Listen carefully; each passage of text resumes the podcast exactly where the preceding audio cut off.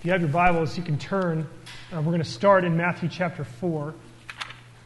We're going to be looking at chapter 5, verses 10 to 12. But I want to start us from chapter 4 so we can get the flow and review a little bit of where we've been. So, friends, listen. This is the word of Jesus.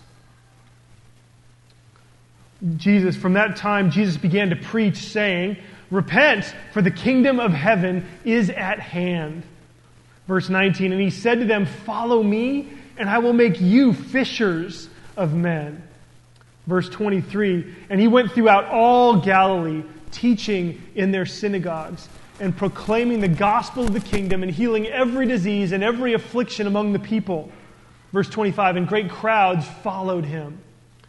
Seeing the crowds, he went up on the mountain, and when he sat down, his disciples came to him. And he opened his mouth and taught them, saying, Blessed are the poor in spirit, for theirs is the kingdom of heaven. Blessed are those who mourn, for they shall be comforted. Blessed are the meek, for they shall inherit the earth. Blessed are those who hunger and thirst for righteousness, for they shall be satisfied. Blessed are the pure in heart, for they shall see God. Blessed are the merciful, for they shall receive mercy. Blessed are the peacemakers, for they shall be called sons of God. And then our verses for this morning. Blessed are those who are persecuted for righteousness' sake, for theirs is the kingdom of heaven. Blessed are you when others revile you and persecute you and utter all kinds of evil against you falsely on my account. Rejoice and be glad, for your reward is great in heaven, for so they persecuted the prophets who were before you. This is the word of Christ. What we're going to see today is that persecution shows what's really real. Okay? Persecution shows what's really real. Persecution is something that causes many Christians to fear a great deal. Jesus is going to speak to you today. Um, Persecution is something that causes some non Christians to not want to follow Jesus. They see the way Christians are treated and they think, you know what, I don't want any part of that. And so, for those of you who are here and aren't Christians, you're going to see how Jesus speaks to this issue of persecution as you explore Jesus and you look at the claims of Christianity. In this passage, Jesus is training his disciples. That's what he's doing. He's mentoring He's mentoring his disciples, he's teaching them. Um, he came to save the world. Uh, if you remember the, in the context of this whole gospel, Jesus came to bring a new beginning. Uh, he came to, to help people to start over with a clean slate. You know, he came to bridge heaven and earth. We've seen that in Matthew. And part of this coming to save the world is his training or discipling the 12 who would become the apostles. And he did that. He, he's mentoring them so that they can carry his message to all the world. And it's working. Because here we are, 12,000. You couldn't get any farther on the earth from where Jesus was to where we are here. And we are gathered because Jesus spent his life mentoring people. And we get to see what he taught them. Jesus has explained to them that, you know, blessed are the honest right? The folks who are honest with themselves and honest with God. Blessed are the hungry, people that are, are willing to, to, to hunger for God and for God's ways. And then last week we saw blessed are the blessers, the people who bless others. And last week culminated in the seventh beatitude. I don't know if you've been, been counting them, but we hit the seventh one. That was blessed are the peacemakers. This is God's mission for his church. This is God's mission for the people. It's to fill God's world with God's shalom, with that fourfold, fully orbed peace that God wants to fill the world with. And it's interesting because the first seven Beatitudes, they're kind of like the seven days of creation. Anytime you start counting things, and if the seventh in a list seems pretty significant, and this certainly is, you want to stop and ask yourself wait a second, is there a creation theme going on here? And I think there is. Um, in way in the beginning of the Bible, in seven days, God created the heavens and the earth. Right? This wonderful, glorious, beautiful place that we live. Well, in the first seven Beatitudes, God is recreating the earth. He's restoring the earth. Jesus came to bring a new beginning. Remember, to bring an end of exile for his people, an end of slavery to sin. And these first seven Beatitudes show how that restoration process happens, how the renewal is going to happen. It shows us how God is going to use us to renew the city of San Diego. Okay? But there's one more beatitude. There's one more. It's verse 10. It's the eighth and final. And so in, in biblical imagery, the eighth after seven is the beginning of the new week. Okay? You got seven days, and then the eighth day is the start of the new week. And so what we see in this what we see here is that the eighth beatitude is what will characterize the rest of your life. If you follow Jesus, or if you've been with us and been following the Beatitudes, it's how to lead, your, lead you into a relationship with God, or how to go deeper with God. And once you begin a relationship with Jesus, then the eighth day starts. and a new life begins. And this beatitude helps us understand what the rest of a life with Jesus looks like. And in this beatitude, Jesus says, Blessed are those who are persecuted for righteousness' sake. Blessed are those who are persecuted for righteousness' sake. And Jesus applies it directly to his disciples. Because verse 10 is the statement in general, but Jesus drives it home in verse 11. It's not just blessed are those who are persecuted out there. Jesus says in verse 11, Blessed are you. Blessed are you when others revile you and persecute you and utter all kinds of evil against you falsely on my account. And so this is not just theory. This isn't Jesus just spouting ideas. Jesus is preparing his disciples for what's to come. And Matthew is preparing us for what's to come.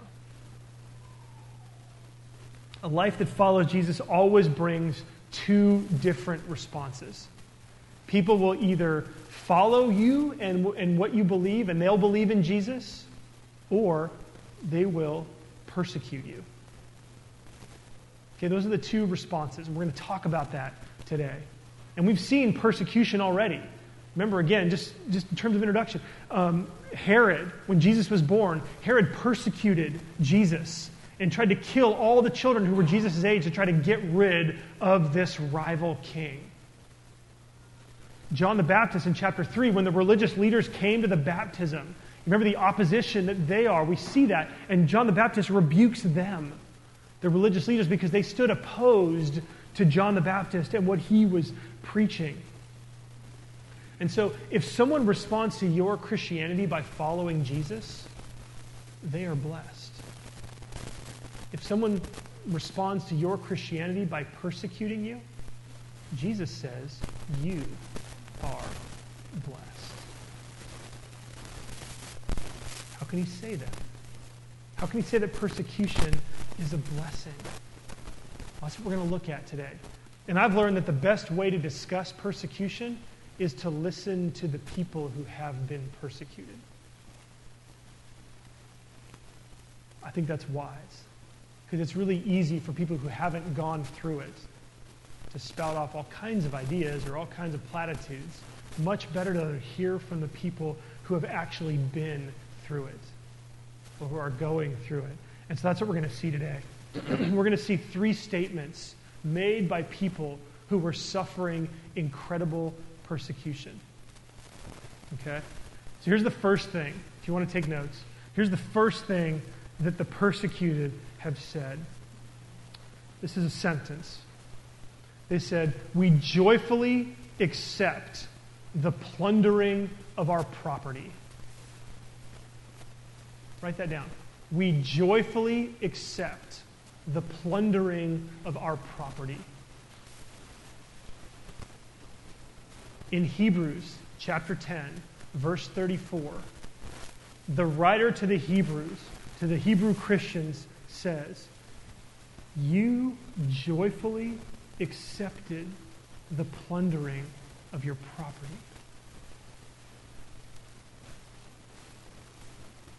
Just think about that for a second.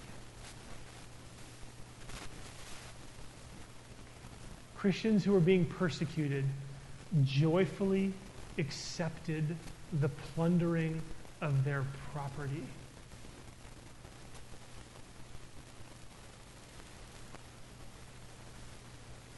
They were in their house, and a group of people broke down the door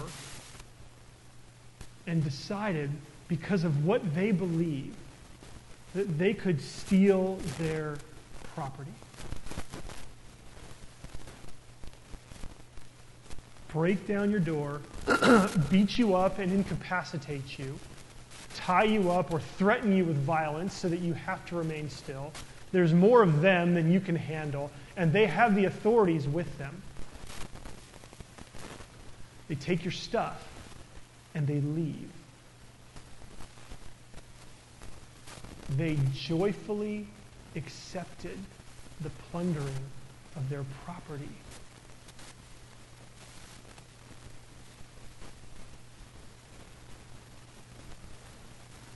What does that do in you?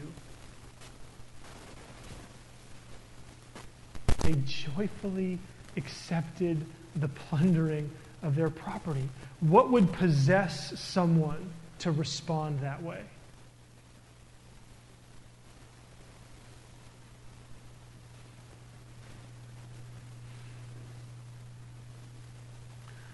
I said at the beginning that persecution shows what's really real. This persecution showed that for these Christians, life was so much more than their property. Reality was so much more than the stuff that they owned. Do you follow that? What's important to you? What if you lost would cause you to be undone?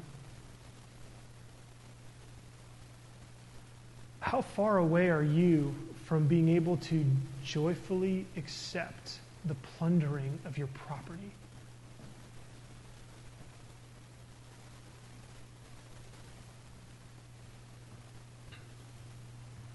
There's an interesting example of this. Um, it's a little. It's, it's related. Um, it's Tim Tebow. I don't know how many of you have, have been reading about him, but he finally got his shot this last year in the NFL, and the most polarizing athlete that I think I have ever seen. I mean, maybe Jackie Robinson, you know, would have been more polarizing for a totally different reason. But Tim Tebow had, you know, played in the NFL, and there was more controversy around him and his ability and his performance than anything else. Right? And so I, I read this article about him. It says this.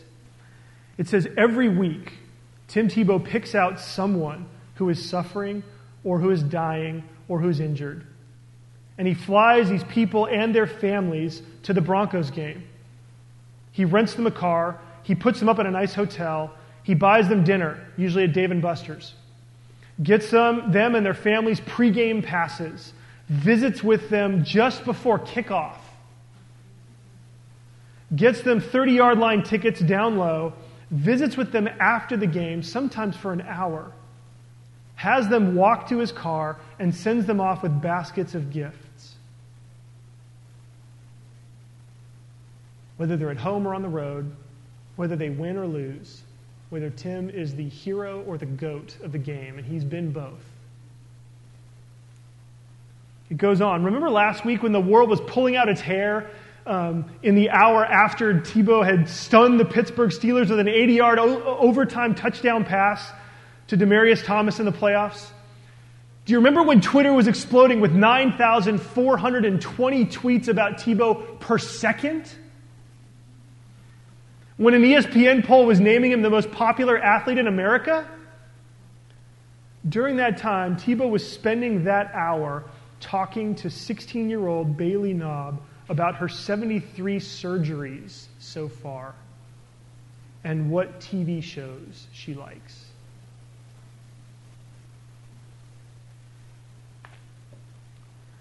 Her mom says this Here he had just played the game of his life, and the first thing he does after his press conference is come find Bailey and ask, Hey, did you get anything to eat? He acted like what he'd just done wasn't anything. Like it was all about my daughter. Article continues. This whole thing makes no football sense. Of course. Most NFL players hardly talk to teammates before a game, much less visit with the sick and dying. Isn't that a huge distraction? And then Tim speaks. Just the opposite, he says. It's by far the best thing I do to get myself ready. He says, Here you are, about to play a game that the world says is the most important thing in the world. Win and they praise you, lose and they crush you. And here I have a chance to talk to the coolest, most courageous people. It puts it all into perspective the game doesn't really matter. I mean, I'll give 100% of my heart to win it, but in the end, the thing I want to do most is not win championships or make a lot of money. It's to invest in people's lives and to make a difference.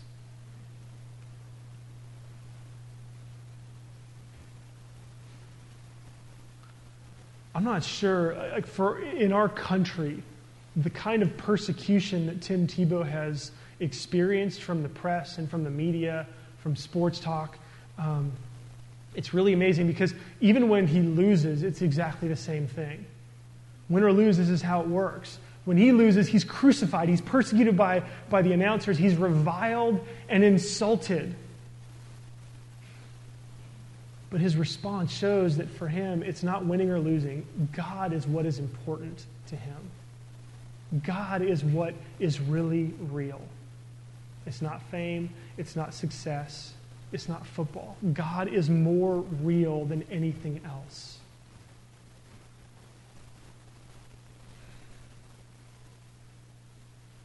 What's important for you? What's really real for you? I think it's good for us to read stories like this because often for us, what's plundered is not our goods. It's not our property that gets plundered so much as our reputation can be plundered because of Jesus. Where people will think that everything that's bad about anybody who's ever followed Jesus must be true about you. Right? So our reputation gets plundered. Um, people might plunder your career by not giving you an advance, by not allowing you to, to get a promotion. Uh, people might plunder your relationships by cutting you off or not respecting you. That seems to be, to be the more common form of persecution. I mean, in our country, there are parts of the world where there are still people who are, like Pastor Youcef in, in Iran, who is awaiting a death sentence because he refuses to recant of his Christianity. So, I mean, don't get me wrong, all over the world there are um, people that are suffering um, and being beaten, tortured, and even killed for Christianity. But I don't want to minimize the reality of what we experience. Because the fact is that for so many of us, we're afraid to speak up about Jesus. We're afraid of offending people. We're afraid when, and, and people will revile us. I mean, the media does a, a really, a really good job of painting Christianity as intolerant, as judgmental, as simplistic, as stupid. There's lots of, of, of, things that, that cause sort of a general persecution that causes us to just sort of close off. And if you're afraid, you need to hear Jesus say that if you are persecuted, I will bless you.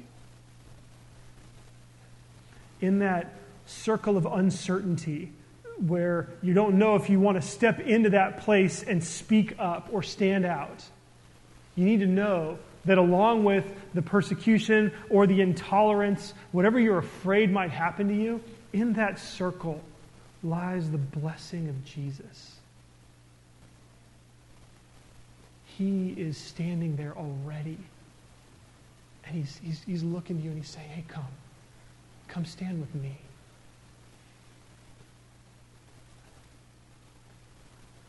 When you get that sense, when, when you realize like what's really important in your life, is anything more important than Jesus? Eh, when you get to that place where you realize that no, nothing is more important, at that place, you begin to approach being able to joyfully accept the plundering of your goods.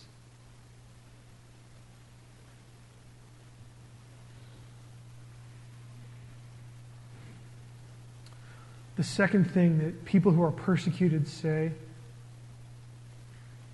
is this they say, We rejoice that we are worthy to suffer for Jesus.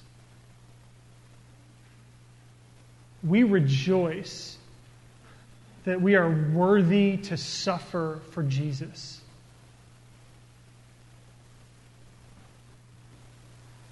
They say this in Acts chapter 5.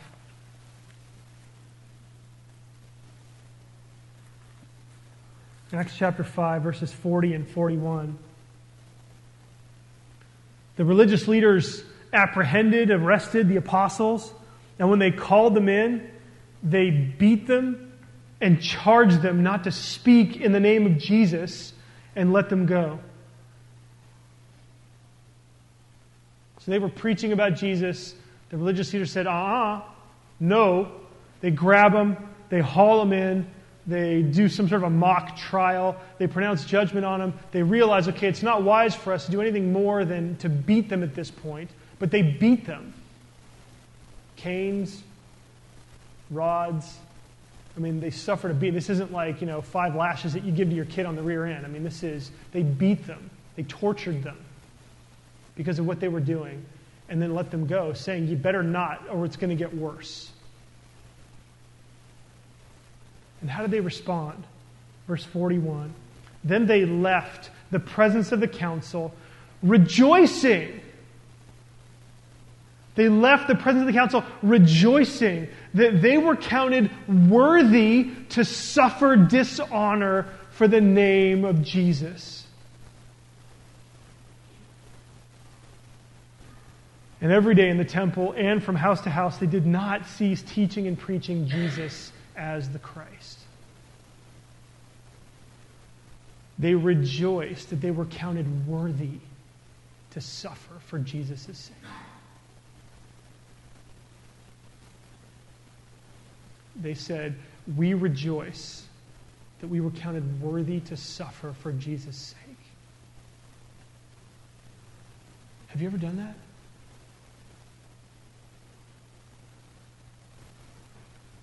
This is one of the reasons why I love the Bible so much, is because I would never even think to do that.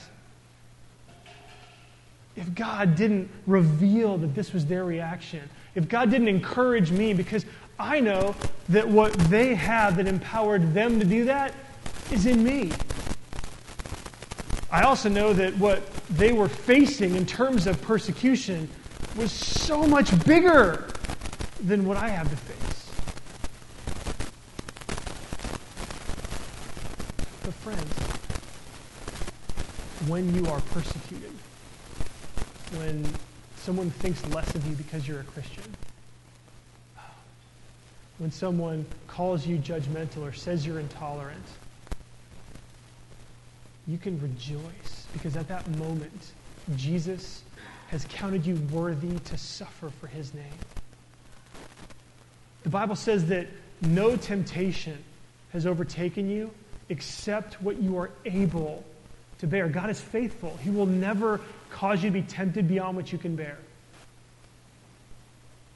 And the invitation here is that when you suffer, when you are persecuted because you're following Jesus. Jesus says, You're worthy to suffer for me. You're worthy to bear my name. These folks were honored. They were honored that their lives could show what's really real. They felt honored because what was happening was they were being beaten and threatened. And so, what was happening for them, they had this recollect, they had this realization that, okay, if we're going to keep following Jesus and we're going to keep telling people about Jesus, here's the price that we're going to have to pay. And they said, you know what? It's worth it. What's the price that you're called to pay? Think about it. The people in your life that are not, that don't want to hear about Jesus, the people in your life, and I'm not saying be obnoxious, I'm saying being honest.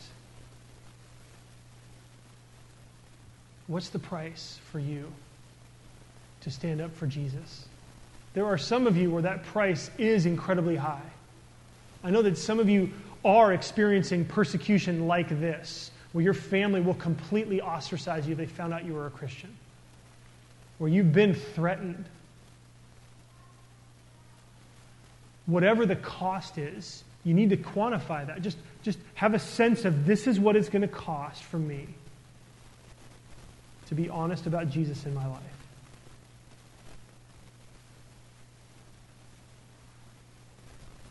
And then ask yourself is he worth it?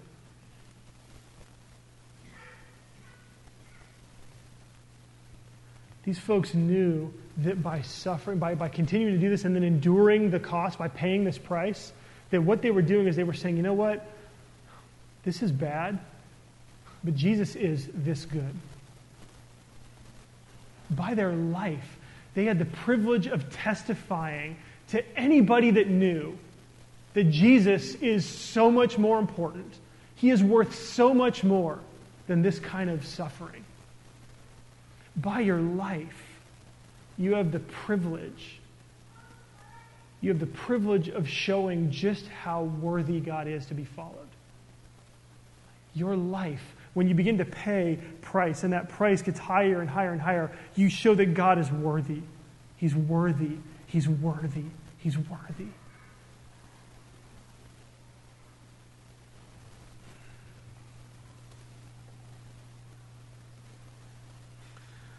Ever wonder why, why persecution happens? I mean, in some ways, I mean, the first seven Beatitudes, it's like, well, who's going to get mad at these folks? Right? They're poor in spirit. They're just admitting that they're weak and they need help. They're humble. Um, they're, they're, sad over their sin. Um, they're hungering for God and for His ways. Who's going to get mad at that? They're pure in heart. I mean, we might not want to hang out with them. You know, they might want to go drinking with us. They might not be able to do what we want to do in front of them, but we're not going to get mad at them. And they're merciful. They show merciful love. Like, who's going to get mad at these people? Right? You ever wonder about that? Like, why is it that persecution happens? John Piper said this. He said there's two reasons why persecution happens. First, because people love something that's evil And people, second, people need to justify that love. So they love something that they shouldn't. They love something that's evil, and they need to justify that love. Now, I want to address the question well, so what if I'm not experiencing persecution? Right? Because maybe you don't feel like you are. If you're not experiencing persecution at all in your life, and you're kind of wondering, well, so does this leave me out? Am I really a Christian if I'm not experiencing persecution? Well, again, John Piper was really helpful on this. He said this Why don't I experience, um, experience persecution? He said, Well, one reason could be that your light is under a bushel, that you're hiding your faith. Um, you're keeping the cross well concealed. You don't speak up or let your faith show. That's one reason you may not be experiencing persecution. The second reason that he gives for why people don't experience persecution, I thought this was really, really helpful. He said, It's because the people around you are moving toward one of two poles, and they're not there yet. That when your Christian life comes to people, they begin to react to it. And remember what I said before about the two ways people respond? Either they convert and become Christians, or they reject and they begin to persecute. John Piper says if you're not experiencing persecution, it may be that the people in your life haven't quite decided yet which pole they're going to move to. Okay? Maybe they're getting close to actually accepting Jesus. Or maybe they're close to beginning to insult you and to revile you and to hate you for the sake of Jesus. I thought that was helpful. Um, he says, in fact, many people are actually torn inside themselves, partly hating the claims of Christianity in your life and partly attracted by them. And so, what we want to do is we need to, we need to pray. We need to go to the Lord. We need to talk in our community groups and with each other. We need to think through are we just being a kind of cowardly, incognito Christian? And if so, we need to repent. We need to go back to the beginning and say, Jesus, in this area of living for you and showing my faith in you, I am poor in spirit. And I'm sad about that. Jesus, this is not how I want to live. It's not how I should live. So I'm humbling myself, and I need you to teach me to be bold. I'm hungering and thirsting, Lord, for your righteousness. My heart's desire is to show merciful love, but to be pure in heart so that I can be a witness and a testimony for you. Lord Jesus, I want people I want to make peace in the world. I want to be a peacemaker so that people, and I'm not ashamed to say that people need to find peace with you. So that's the joy of the Beatitudes. If you're in the eighth day and you're struggling, you can go back to day one and God will recreate in you all over again. All over again. And so persecution shows that Jesus is more real than comfort. Jesus is more real than suffering. He's worth more than those things.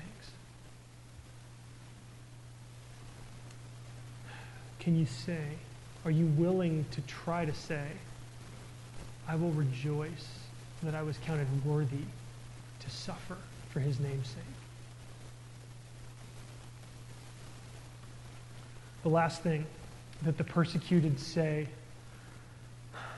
is this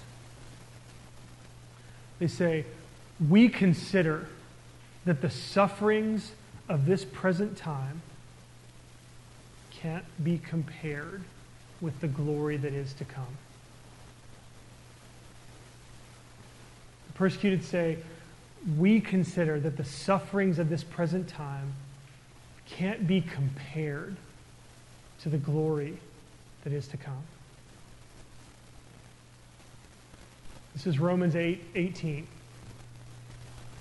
And there, Paul says, For I consider that the sufferings of this present time are not worth comparing with the glory that is to be revealed in us. They're not even worth comparing. Right? So you get out your scales. Okay? You get out your scales. You know, the, the scales of justice, right? You got your two trays. And Paul says, okay, so here's what I'm going to do I'm going to pile all of the sufferings that I've ever experienced over here. I'm going to pile all of the sufferings of the brokenness of this life my persecution, my struggles, my frustration, everything that I've dealt with. And for Paul, that's saying something.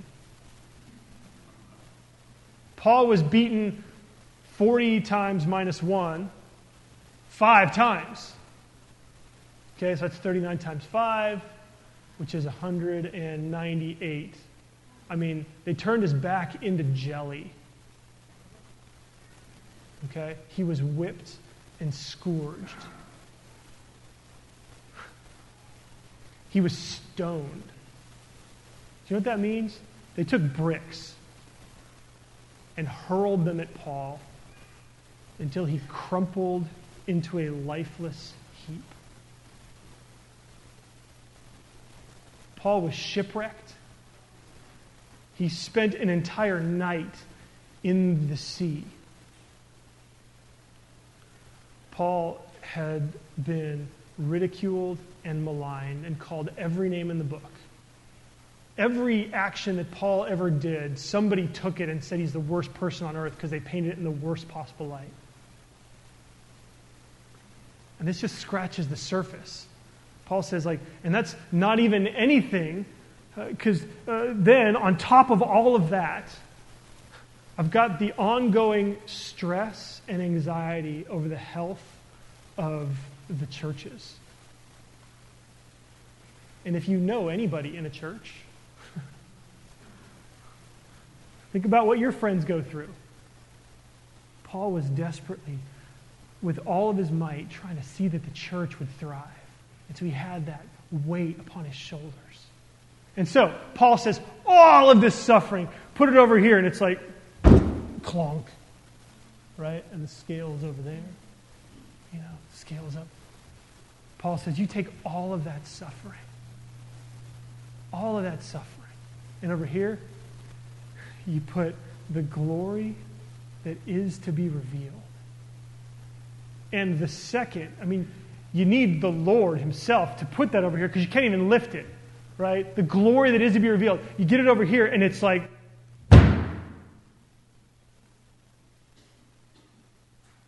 It breaks through the stage, through the ground, through the concrete, and it's down there. These sufferings, when you come back over, they're not even up here because they got launched. You can't even find them. They're not worth comparing. You hear that? The sufferings of this present life are not even worth comparing to the glories that will be revealed in us. Friends, that's what the persecuted say. That's what the persecuted say.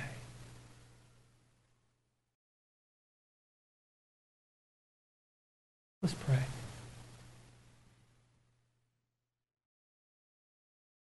Lord Jesus, we are overwhelmed.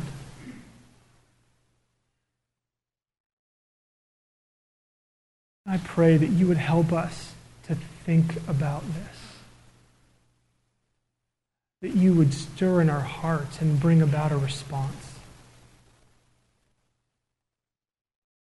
Lord, I believe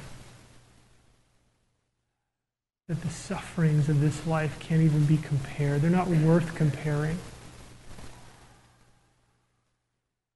And yet, Lord, when the suffering happens, I don't know why, but I just forget.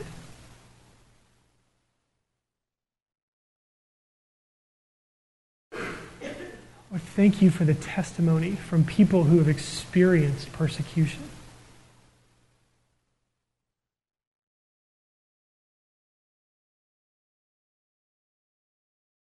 Lord, for so many of us, we just we need to tell you that we're sorry.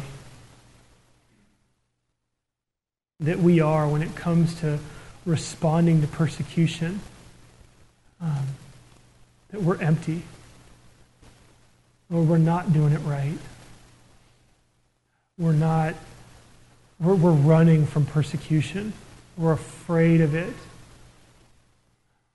we act like what people think is more important than what you think.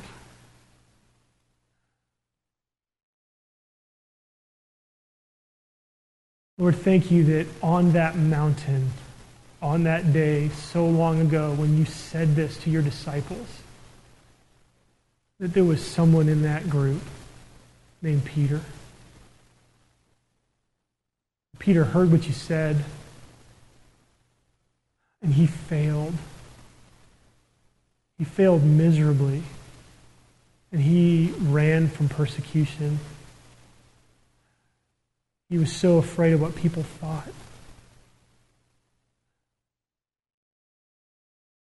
And when his heart cut him to the quick, he just wept bitterly. Because he was ashamed of you.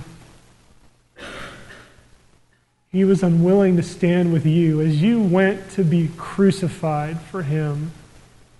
He wouldn't even acknowledge that he knew you.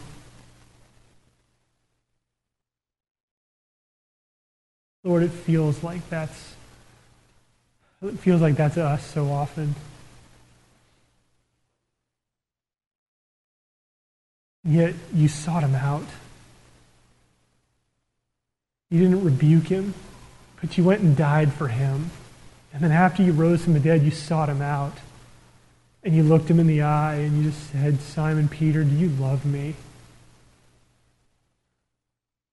Lord, that's what we need. And I pray that you would look at each person here and that they would see you looking at them. And every time they've failed, Lord, help them to hear you say, Do you love me? Lord, give them a chance to say, Lord, you know that I do. I'm sorry when I act like I don't, but I do.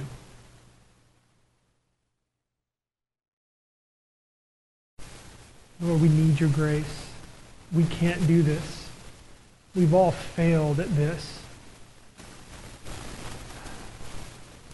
As high and mighty as we feel and inspired as we feel on Sunday, Lord, Monday's coming. And we pray, God, that you would help us. That you would stay close to us and that we would stay close to you. Draw us near.